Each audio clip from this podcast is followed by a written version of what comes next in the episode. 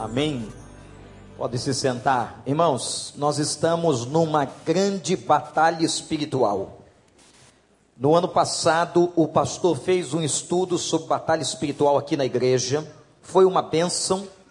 Nós já sabemos que nós vivemos a vida cristã numa batalha espiritual. A vossa luta não é contra a carne nem o sangue, isto é, a nossa luta não é contra as pessoas, a nossa luta, diz a palavra, é contra hostes espirituais do mal e nós lutamos, diz a Bíblia, nas regiões celestiais. Isto é, onde está o governo de Deus, ali Satanás tenta atuar, tenta destruir, tenta desviar o foco para que percamos os nossos propósitos e os nossos objetivos. O problema é que nós, atenção, igreja, entramos numa batalha ainda mais árdua quando nós nos levantamos para fazer uma campanha evangelística como estamos fazendo neste mês de março. Meus irmãos, na semana passada, no domingo à noite, tivemos uma grande colheita. O templo estava lotado e 44 pessoas que não conheciam a Jesus tomaram uma decisão ao lado de Cristo. Louvado seja o Senhor. Convidamos essas pessoas para vir encontrar os pastores na classe de primeiros passos. Aliás, se há alguém aqui novo na fé, nós queremos estar com você, os pastores da igreja, numa classe chamada Primeiros Passos. É um encontro onde você vai aprender a base da vida cristã. Cheguei de São Paulo hoje pela manhã, estava como preletor de um congresso de pastores em São Paulo. E quando entrei na minha sala, no gabinete, pastor Tiago estava ministrando a um grande grupo de pessoas novas. E é isso que nos dá alegria. Mas o diabo não está satisfeito. Eu não sei quantas pessoas estão aqui, quantos irmãos levaram para casa, entregaram alguém, colocaram debaixo da porta de uma família este convite. Você pode fazer isso depois do culto, pegando ali fora. Isso é apenas um instrumento. É um instrumento que contém uma pequena palavra com base na palavra de Deus e vai te ajudar a você convidar. Hoje nós estamos convidando quem? Os nossos quem igreja? Os nossos colegas de trabalho, de universidade, de escola. Aí você vai perguntar, mas pastor, eu não posso trazer um vizinho? Claro que pode. Um amigo? Claro que pode. Porque o evangelho será pregado. E assim como foi a colheita de domingo passado, nós queremos que nesta noite o Senhor nos dará novas vitórias em nome de Jesus. E meus irmãos, a batalha é grande. Quando nós queremos pregar o evangelho, nós não estamos apenas cumprindo uma ordenança, nós me estamos mexendo com as estruturas do inferno. Quando nós estamos querendo levar uma pessoa a Cristo e lhe apresentar a palavra, nós estamos mexendo com o âmago da vida daquela pessoa. Estamos levando a ela uma palavra de libertação, de cura, de transformação, de novo nascimento se estabelece então uma batalha.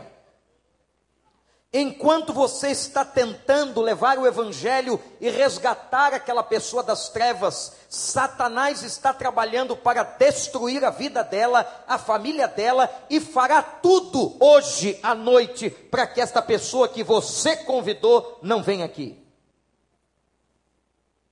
Estou orando pelas duas pessoas que convidei esta semana mas tenho consciência que é uma batalha espiritual. E que o inimigo fará de tudo para que elas não venham, assim como o meu visitante, assim como o seu visitante, a batalha é grande. E meus irmãos, você não pode desanimar e entender o seguinte: essa é a nossa parte, mas há uma parte que não cabe a nós a parte que cabe ao Espírito Santo. É Ele que convence o homem do pecado, da justiça e do juízo. Você convida, você apresenta a palavra. quem faz o convencimento espiritual é o Espírito Santo de Deus. Quero mostrar-lhe um, um texto hoje pela manhã sobre as reações das pessoas quando nós pregamos para elas. Abra sua Bíblia no Evangelho de João, capítulo 6, versículo 60.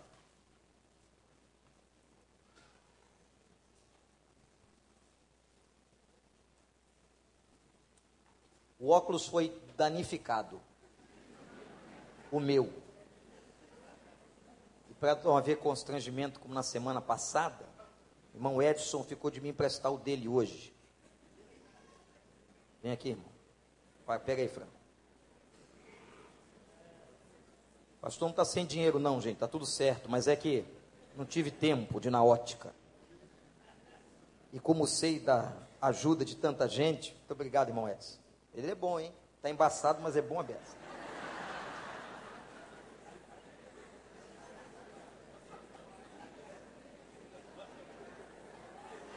Uma vergonha, esse óculos aqui é brincadeira. Vamos lá. Ao ouvirem isso, muitos dos seus discípulos disseram: Dura é essa palavra.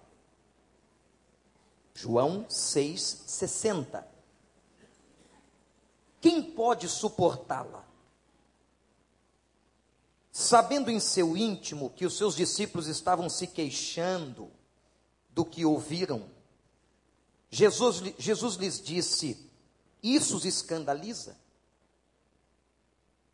Que acontecerá se vocês virem o filho do homem subir para onde estava antes? O espírito da vida, a carne não produz nada que se aproveite. As palavras que eu lhes disse são espírito e vida. Contudo, há alguns de vocês que não creem. Pois Jesus sabia desde o princípio quais deles não criam e quem o iria trair. E prosseguiu: É por isso que eu lhes disse que ninguém pode vir a mim, a não ser que isto lhe seja dado pelo Pai. Daquela hora em diante, muitos dos discípulos voltaram atrás e deixaram de segui-lo. Jesus perguntou aos doze: Vocês também não querem ir? Simão Pedro respondeu: Senhor, para quem iremos? Tu tens as palavras de vida eterna. Nós cremos e sabemos que és o Santo de Deus.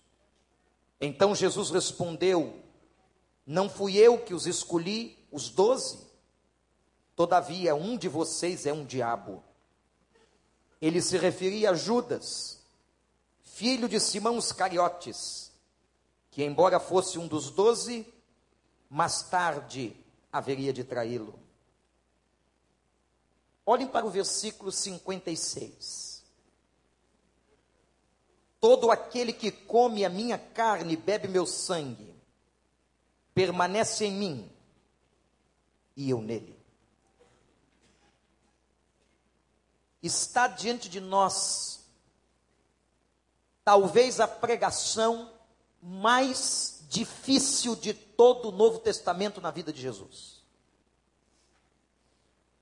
Esta foi a pregação mais dura, ao ponto, meus irmãos, do texto declarar que os discípulos estavam incomodados, mas não falavam com ele. Estavam tão inquietos com aquela mensagem, mas não tinham coragem de falar com Jesus.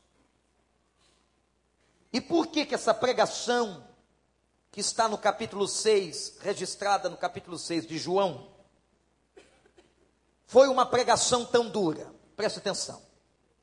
Olha para cá, abre o coração, abre a mente. Deixa o Espírito Santo tratar com você agora.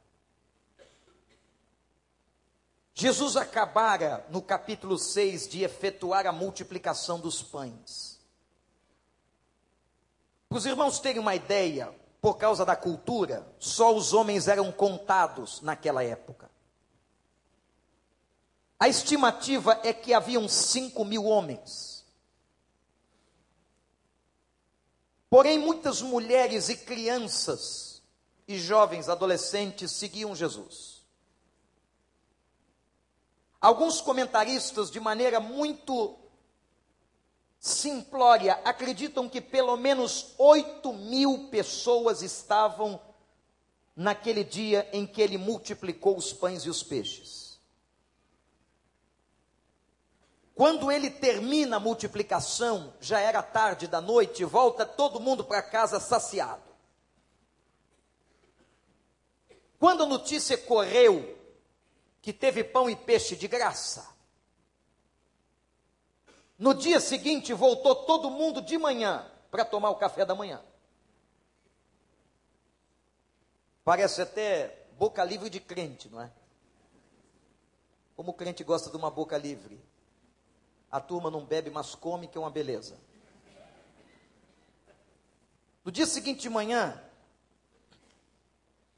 voltaram para Jesus e agora o Senhor aproveita o contexto e lhes prega uma mensagem sobre pão da vida. E preste atenção qual era o conteúdo da mensagem. Vocês vieram aqui de novo porque eu multipliquei os pães ontem. Mas o que eu quero dizer a vocês e o que eu quero dar a vocês não é novamente o pão que sacia o corpo, mas eu quero lhes dar o pão que sacia a alma. E Jesus faz uma pregação extremamente dura, forte, incisiva, clara. E o versículo 56 está aqui, o centro da pregação de Jesus. E ele diz o seguinte: Preste muita atenção. Aquele que não comer a minha carne, não beber o meu sangue, não pode ter parte comigo. Meu Deus, o que é isso? O que é que Jesus Cristo está tentando ensinar àquela multidão? O que significa ter que comer a carne e beber o sangue? Parece antropofagia. Os discípulos se assustam com aquela pregação. Nunca tinham ouvido o mestre falar desta forma, com tanta veemência. Eles não gostam do que estão, do que estão ouvindo, mas ficam quietos. E Jesus diz a eles: é necessário vocês beberem o meu sangue e comerem a minha carne do que é que ele está falando? Ele está falando da integralidade do Evangelho. Sabe o que ele está falando, meu irmão, minha irmã? Ou nós assumimos Jesus Cristo por inteiro na nossa vida, ou nós não fazemos e não temos parte com Ele. Ou nós temos com Deus um compromisso, e que coisa boa hoje pela manhã, há tantos e tantos crentes novos entre nós? Ou nós assumimos um compromisso com Ele, de novo nascimento, de vida no altar, de vida aos pés de Jesus, ou nós não temos parte com Ele? E aqui agora, neste momento, Jesus começa a dizer e a definir quem realmente é crente porque as multidões estavam ali. E acontecem três reações diante da pregação. Anote-as. Três reações. E os irmãos vão ver, traçando um paralelismo, parece que nós estamos falando dos dias de hoje. A primeira reação: a primeira reação diante da pregação que Jesus estava fazendo foi a reação da multidão. O versículo 66, um dos versículos mais tristes desse capítulo, diz que daquela hora em diante, muitos discípulos voltaram atrás e deixaram de seguir a Jesus, abandonaram Jesus. Gente, que coisa terrível. Bastou uma pregação, bastou uma palavra para que uma multidão de pessoas deixassem Jesus. E olha que quem estava pregando naquele dia não era o pastor Vander ou qualquer outro pastor, era Jesus de Nazaré, era o Senhor dos exércitos, era o Messias da promessa, ele estava pregando, e aquela pregação, naquele dia, sofreu uma rejeição, em que a multidão começa a abandonar o Senhor. Por quê? Por que, que a multidão abandonou? Por que é que muitas pessoas vêm à igreja, tomam uma decisão, mas abandonam? Por que é que elas gostam da Bíblia e da filosofia cristã, mas abandonam? Por que é que elas sabem que a resposta está em Jesus, mas o abandonam? Por que é que elas vêm e sabem até fazer orações, mas o abandonam. Por quê, gente? Por que que quando você faz um convite, não para que as pessoas entrem numa religião, mas para que elas venham para Jesus, elas até têm uma certa receptividade, mas não conseguem segui-lo? Porque no meio da multidão, haviam pessoas, e eu vou tentar responder esta pergunta, haviam pessoas que apenas queriam ouvi-lo. Eu não sei se você sabe, mas é apaixonante ouvir um grande orador.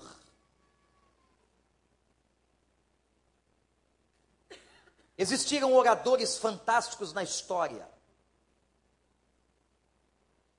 Alguns estudiosos da oratória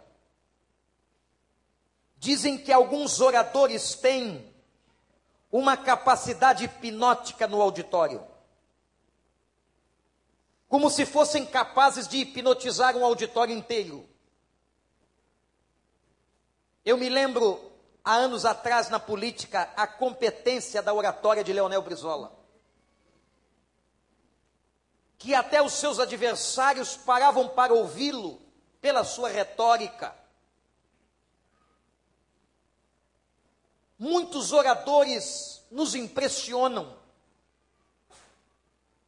Há pastores extraordinários que pregam e nos deixam magnetizados diante deles. Não há nada mais fascinante do que ouvir um grande orador, ainda mais quando este orador traz palavras de verdade e palavras da verdade. Mas, meus irmãos, ouvir uma grande pregação é muito pouco. Aquelas pessoas vinham ouvir a Jesus, a sua filosofia, o seu ensino cristão, e elas ficavam maravilhadas. Ao ponto deles dizerem: nunca ouvimos coisa semelhante. Nunca nenhum profeta pregou como ele prega. Mas na verdade, Grande parte daquela multidão só queria ouvi-lo. Só ficava contemplando a oratória do orador. Só ficava admirando os ensinamentos do mestre.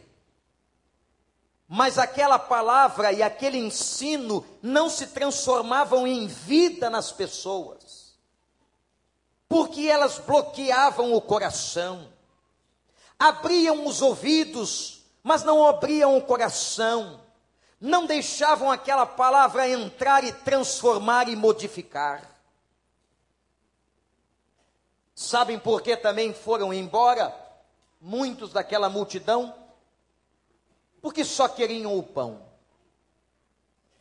Alguns foram embora por causa que gostavam apenas de ouvi-lo. Mas outros foram embora porque receberam o pão no dia anterior e hoje não havia pão. Estavam interessadas apenas em satisfazer uma necessidade própria, particular, pessoal.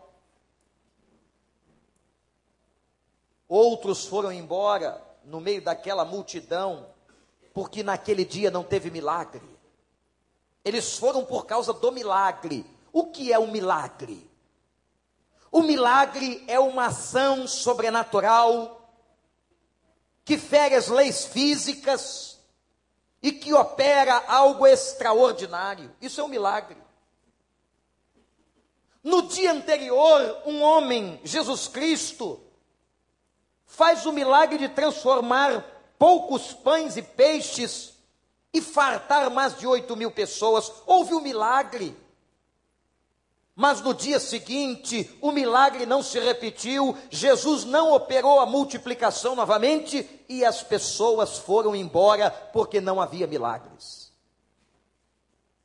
E por fim, eu respondo ainda do porquê que grande parte da multidão foi embora, dizendo o seguinte: muitos eram incrédulos. Mas como? Sim. Pessoas que ouvem, mas não creem. Pessoas que escutam, mas não creem. E pior, pessoas que veem, mas não creem. Elas viram um milagre. Elas estavam sentadas na relva. Elas viram como a multidão saiu alimentada à tarde da noite. Mas elas não criam. Provavelmente buscando uma explicação lógica, talvez dizendo: é possível que sem ninguém saber, houvesse muitos pães escondidos. É possível que sem ninguém saber, assim haja o racional. O racional sempre dá uma explicação. É possível que os peixes estivessem escondidos na maleta ou na bolsa de alguém. As pessoas ouvem, mas não acreditam. Meus irmãos, a primeira reação é a reação da multidão no texto igualzinha, igualzinha a reação que nós vemos hoje. Talvez até tenhamos alguém neste auditório, nesta congregação, que haja assim. Talvez tenhamos pessoas que vêm à igreja dominicalmente porque gostam da oratória do orador. Talvez tenhamos pessoas que venham a esta casa de oração apenas para receber algum tipo de bênção, o pão do dia a dia. Talvez tenhamos alguém aqui nesta manhã, ou que tenha entrado domingo à noite, que veio aqui apenas por causa de milagre. Existem templos que estão hiperlotados que sequer as pessoas se sentam, elas ficam em pé. Os que dizem ter recebido milagres contam para aqueles que querem receber motivação. E é uma retroalimentação, testemunho. E alguém testemunha, e alguém crê, e alguém confia que vai acontecer com ele. E multidões e multidões de pessoas estão em pé em vários templos no Brasil nesse domingo, esperando um milagre. O único problema do milagre é que a Bíblia diz que o diabo também o faz. E a gente não sabe às vezes se o milagre veio de Deus. Tem muita gente que vem aos templos, às casas de oração para receber milagres, para escutar para elocubrar filosoficamente sobre vida cristã, sobre ensinamentos de Jesus. Tem gente que vem porque o ambiente é bom para os seus filhos, há pais que deixam os filhos aqui e vêm buscá-los quando o culto termina. É muito bom para você, meu filho, mas o filho um dia vai crescer e não vai entender se papai disse que era tão bom para mim, por que, que não era bom para ele? Se ele me trazia porque não ficava. Um dia esse filho cresce e vê incoerência. Mas uma multidão de pessoas foi embora. Não havia milagres. A pregação não foi agradável aos ouvidos. Não tinha pão no dia seguinte. Jesus não fez. E muitos não creram e abandonaram Jesus. Meus irmãos e irmãs, há uma grande multidão que frequentam as igrejas evangélicas no Brasil hoje exatamente com este perfil. Não comeram cordeiro por inteiro. Não comem a carne e não bebem o sangue. Isto não é vir aqui tomar a ceia quinta-feira que vem, não. Comer a carne e beber o sangue era a imagem de um compromisso de vida e total. Jesus tem que entrar totalmente na nossa vida, ele tem que ser Senhor totalmente da nossa vida, ele tem que dominar a nossa mente de maneira total e completa. Isto é comer a carne e beber o sangue, é tê-lo como Senhor dos nossos corações de maneira efetiva. Amém, povo? Segunda reação, mediante a pregação. E você já sabe que vai muita gente embora. Muita gente que vem não volta. É só você começar a pregar, talvez aquilo que não lhe seja agradável aos ouvidos. A segunda reação foi a reação de Judas. Talvez a reação de Judas é a mais complicada. Por que, que a reação de Judas é a mais complexa? Porque no primeiro grupo, não gostou, ouviu, não é isso que eu quero, ele foi embora, mas Judas não. A reação de Judas é a reação da falsidade. Vivia como discípulo, mas não era discípulo. Desconsiderava a mensagem estava presente, mas aquela mensagem não mudava seu coração. Permaneceu próximo de Jesus, mas estava longe de Jesus. No coração havia ganância e hipocrisia, ao ponto de Judas ter trocado Jesus por 30 moedas de prata, e por apenas 30 moedas de prata ele entregou Jesus aos soldados, e depois, num ato de remorso, ele se enforca. Vejo o caso de Judas extremamente complexo, ao ponto de Jesus dizer a ele: há alguém aqui conosco, que senta conosco, que coloca a, mesa no, a mão na mesa e pega o pão que está sobre a mesa, mas este não faz parte de nós, não está conosco, este é diabo. Vejam que Judas estava dentro do grupo, Judas estava na congregação, Judas participava, Judas ouvia, mas ele estava com o coração dominado pelo inferno.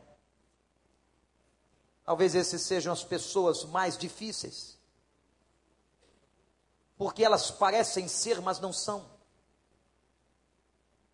Nós temos extrema dificuldade de identificá-las. Jesus disse: pelos frutos se conhece uma árvore. Mas hoje é muito difícil se acompanhar o fruto na vida de alguém. É muito difícil você, com tantos afazeres nesse tempo, estar acompanhando se aquela vida está dando frutos, como diz a Bíblia, dignos de arrependimento.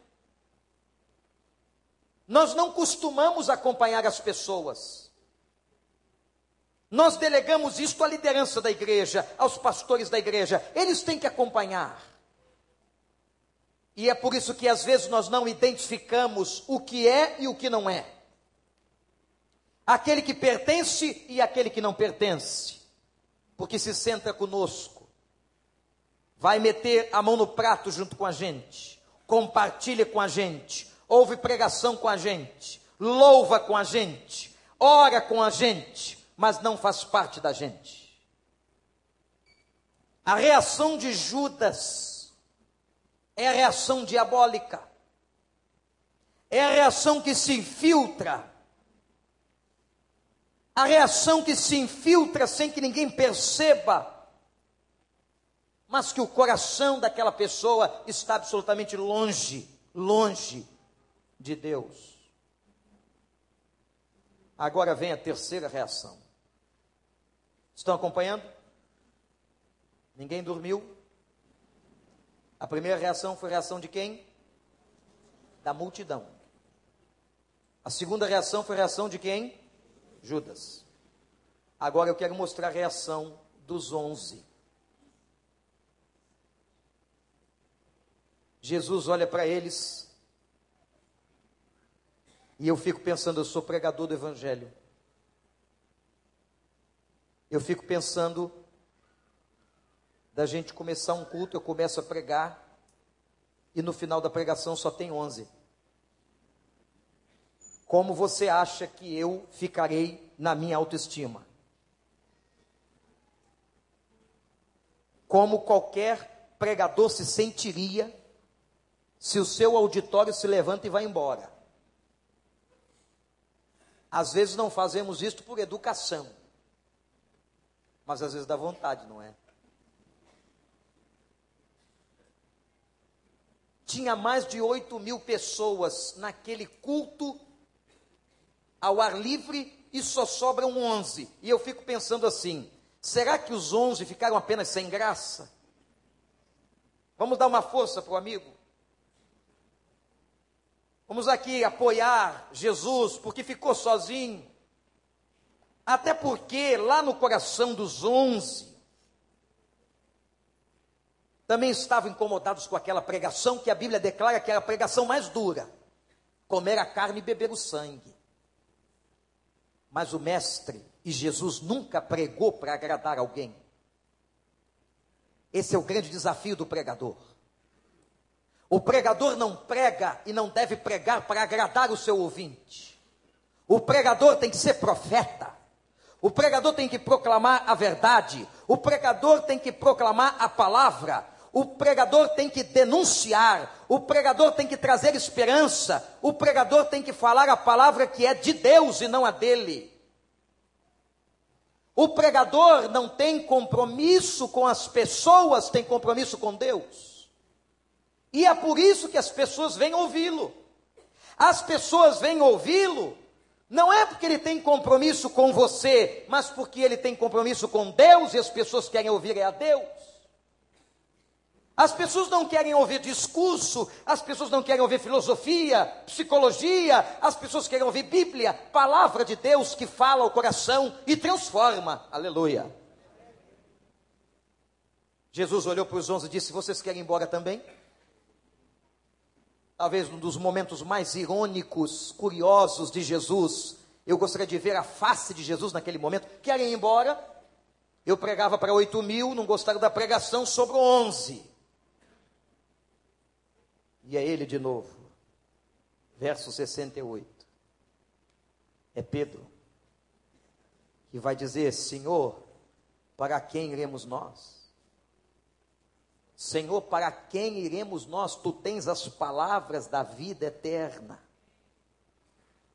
Senhor, não há outro. Senhor, não temos outro caminho, não temos outro Messias, não temos outra verdade, não temos outra fonte de vida. O Senhor é verdadeiramente o Senhor que esperávamos. O Senhor tem as palavras da vida eterna. Para quem iremos nós? Não há outro. Não temos como sair daqui. Não temos como te abandonar. Não temos como te deixar. Porque no Senhor está toda a resposta que nós precisamos. Aleluia. A resposta dos onze e agora Pedro vai fazer uma declaração no verso 69, linda. Quando ele diz: Para quem iremos nós? Ele declara para Jesus: Tu és o Santo de Deus. Tu és o Messias que nós esperávamos. Tu és o cumprimento desta promessa. Sabe o que eles decidiram? Neste momento, com esta palavra, Pedro, como porta-voz dos onze, eles decidiram comer o cordeiro por inteiro. Eles decidiram beber o sangue e comer a carne. eles decidiram assumir integralmente a vida cristã. É isso que nos falta. O que Deus está esperando hoje são pessoas, meus irmãos e irmãs, comprometidas com Jesus Cristo. Pessoas que, independentemente da circunstância, estão em Cristo. Pode faltar o pão na casa, elas estão em Cristo. Podem estar no leito de um hospital ou doentes em casa, elas estão em Cristo. Podem ter tido uma decepção com alguém, elas estão em Cristo. Pode as portas do templo se fecharem, elas permanecerão em Cristo. E agora me lembro da poesia de Abacuque, numa palavra, numa declaração de amor a Deus extraordinária, ele disse assim: pode faltar o gado no pasto, pode não haver alimento na dispensa, pode a terra não dar o seu fruto, mas eu continuarei louvando e adorando o nome do Senhor.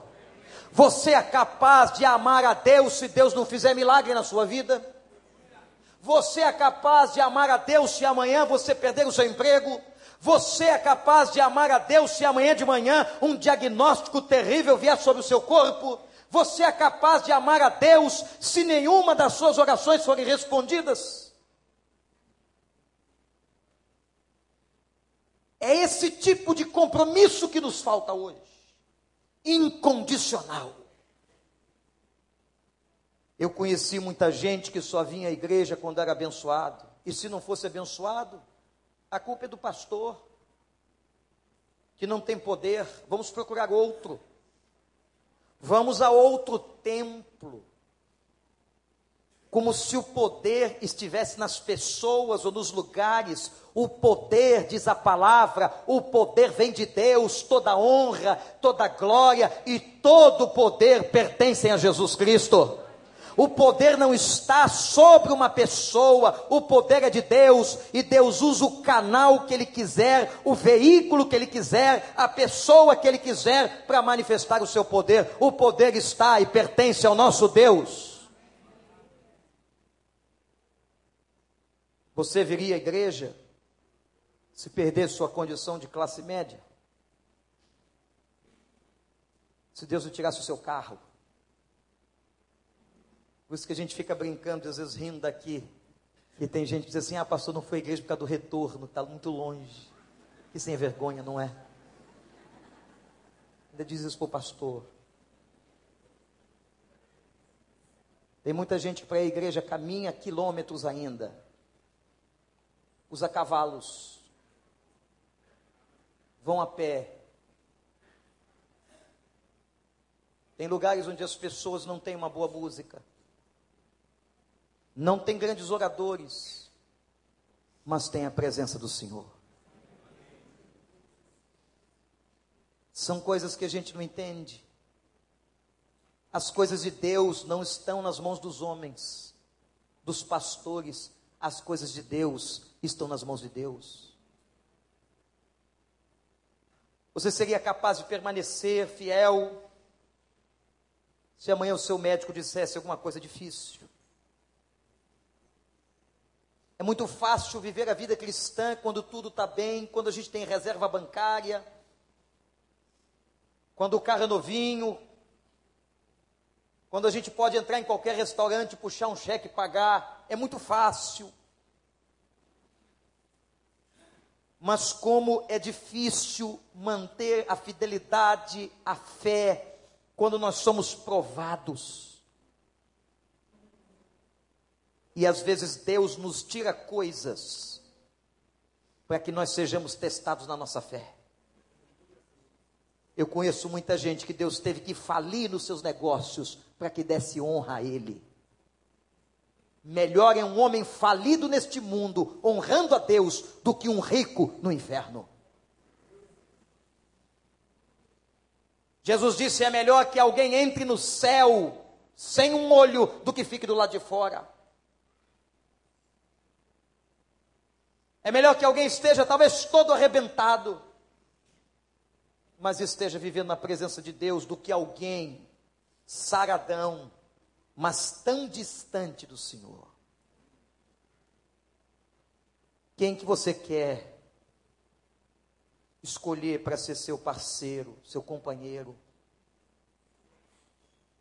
Eu quero dizer você, escolha alguém de Deus.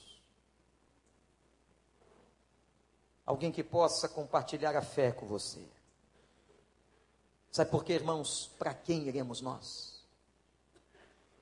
Não há outro Messias, não há outro Cristo, para quem iremos nós? Só Ele tem as palavras da vida eterna. Só Ele tem poder para mudar a situação da sua casa.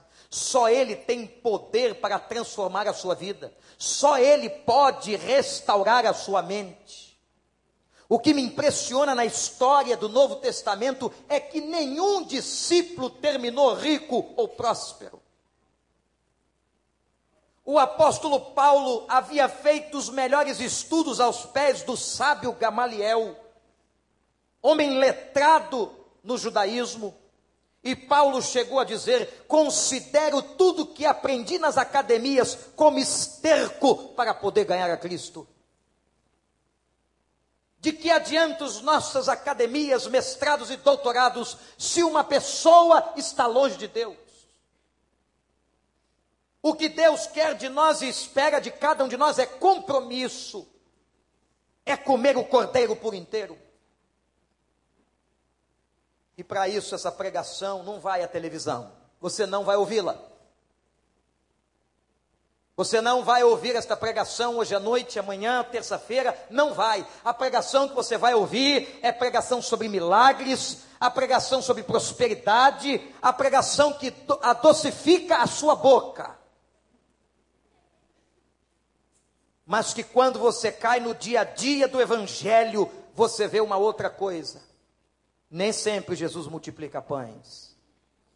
Não foram todos os cegos de Jericó que ele curou.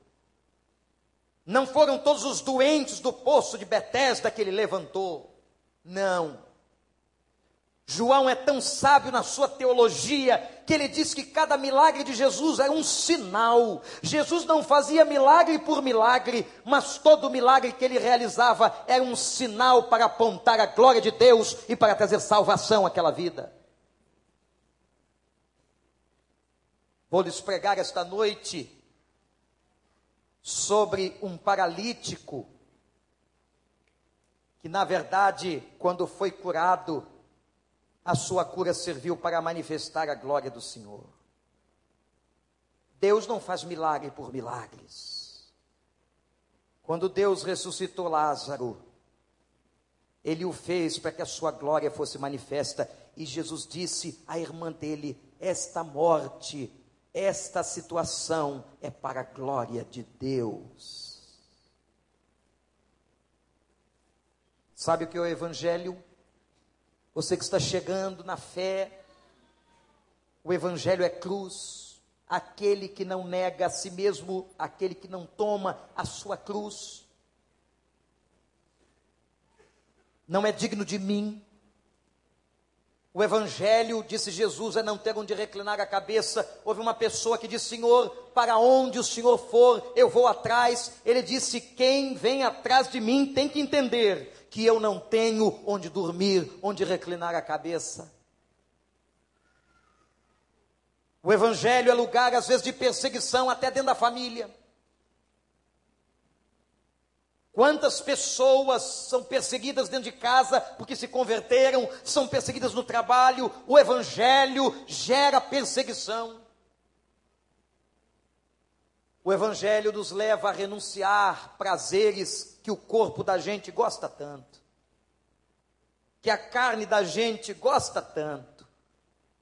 Mas você luta, e você luta por amor a Jesus, por obediência a Jesus e não coloca no canal da pornografia e dá um clique na televisão e luta contra a tua carne e renuncia o pecado e renuncia prazeres carnais por amor a ele. Mas a carne gosta. A sua e a minha. Paulo disse: Miserável homem que sou, quem me livrará do corpo desta morte? O Evangelho é renúncia. O Evangelho é lugar de perseguição. O Evangelho é cruz. O Evangelho é não ter onde reclinar a cabeça.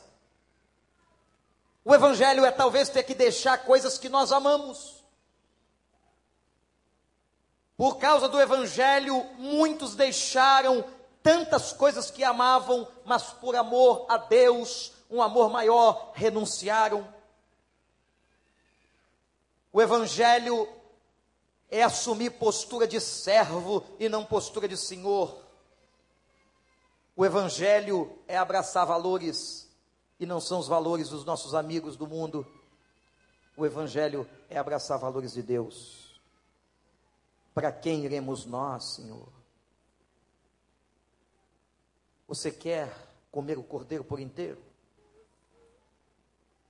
Mas eu quero dizer, você é pastor, dure essa pregação. Dure essa mensagem. Deus está buscando gente com compromisso. E o que me impressiona no texto é que é uma palavra de juízo. E a palavra de juízo vai dizer que um dia, um dia Deus fará justiça e vai separar aquilo que é dele daquilo que não é.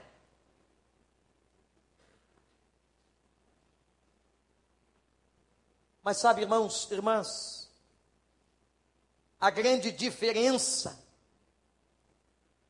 de uma pessoa que tem a Deus é que aquele que tem a Deus pode sofrer, e sofrer até mais do que aquele que não tem, mas ele tem certeza da sua vitória. Houve um dia quando o salmista se revoltou e disse: Deus, eu sou teu servo e sou pobre, eu sou teu servo e fico doente, e vejo a prosperidade dos ímpios. Um dia o salmista entrou em crise, talvez você já tenha entrado em crise, porque você é honesto e só leva na cabeça, porque você não paga propina e não é promovido, porque você não entra no meio e não enriquece como os outros, porque você não faz o jogo das pessoas, o jogo da política suja. Talvez você também entre em crise por ver que irmãos tão fiéis a Deus ficam doentes e alguns ímpios gozam de saúde. A crise do salmista foi tão grande que Deus fez o seguinte: presta atenção. Ele pegou aquele homem e levou ele dentro do templo e lhe deu uma visão. E vocês sabem qual foi a visão que Deus deu ao salmista? Ele viu o fim, o fim de um e o fim do outro.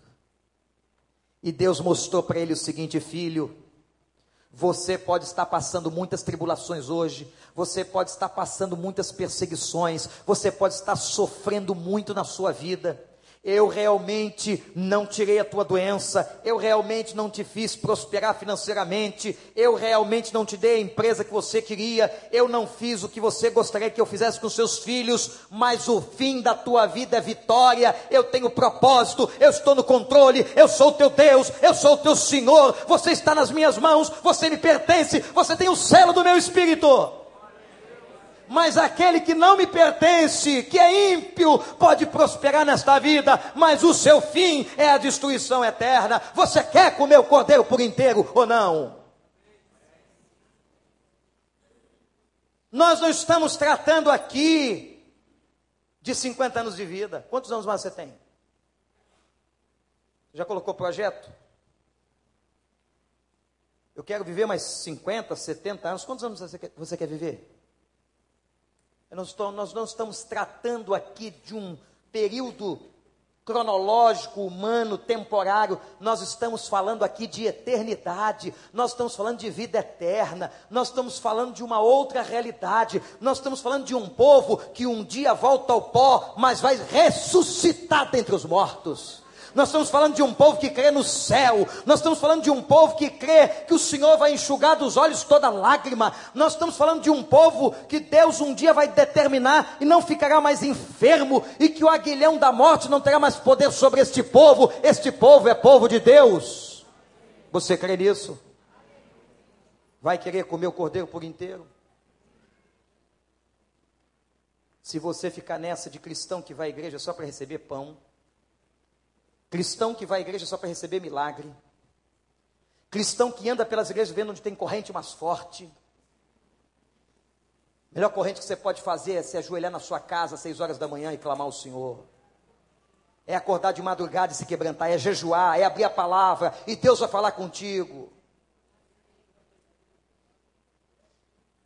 Como sofremos por falta de doutrina, como erramos por não conhecer as Escrituras. E Deus está entre nós procurando quem quer comer o cordeiro por inteiro. E sabe o que eu vejo nesse texto, gente? Quem quer comer o cordeiro por inteiro é uma minoria. A maioria vai voltar pelas portas. A maioria da multidão vai agir como Judas vai ficar só pertinho para ver se sobra alguma coisa para ele. A maioria não está interessado em comer a carne e beber o sangue. Porque quando Jesus faz, ele faz coisa boa, ele abençoa, ele dá graça. Mas tem muita coisa difícil no Evangelho. Tem momento de prova, de renúncia, tem momento de lágrima.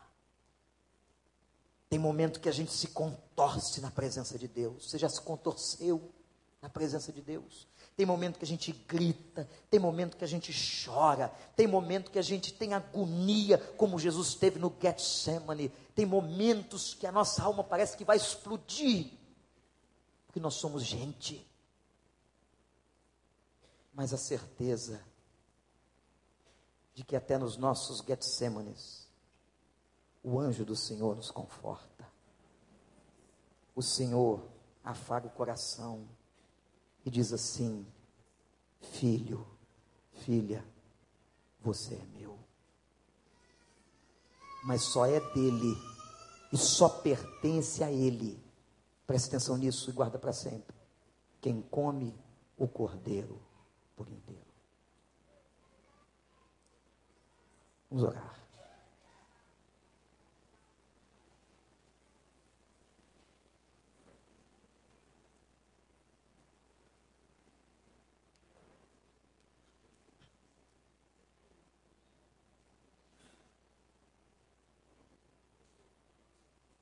Porque você está aqui.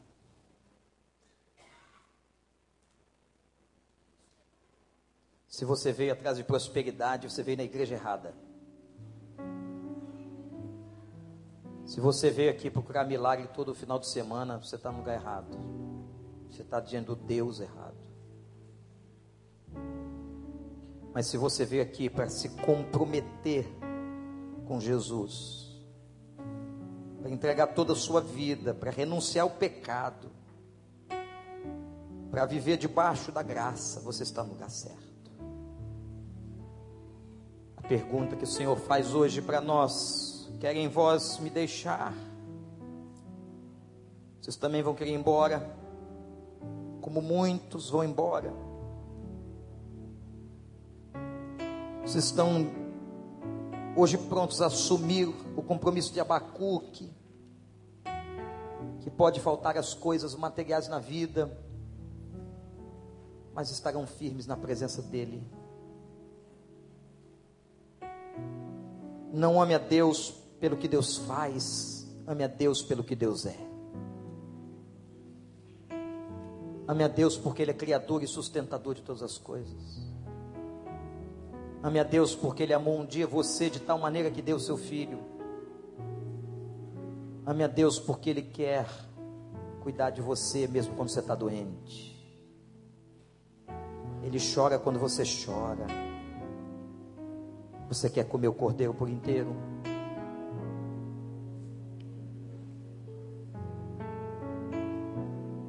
Olha o Senhor. Você e ele.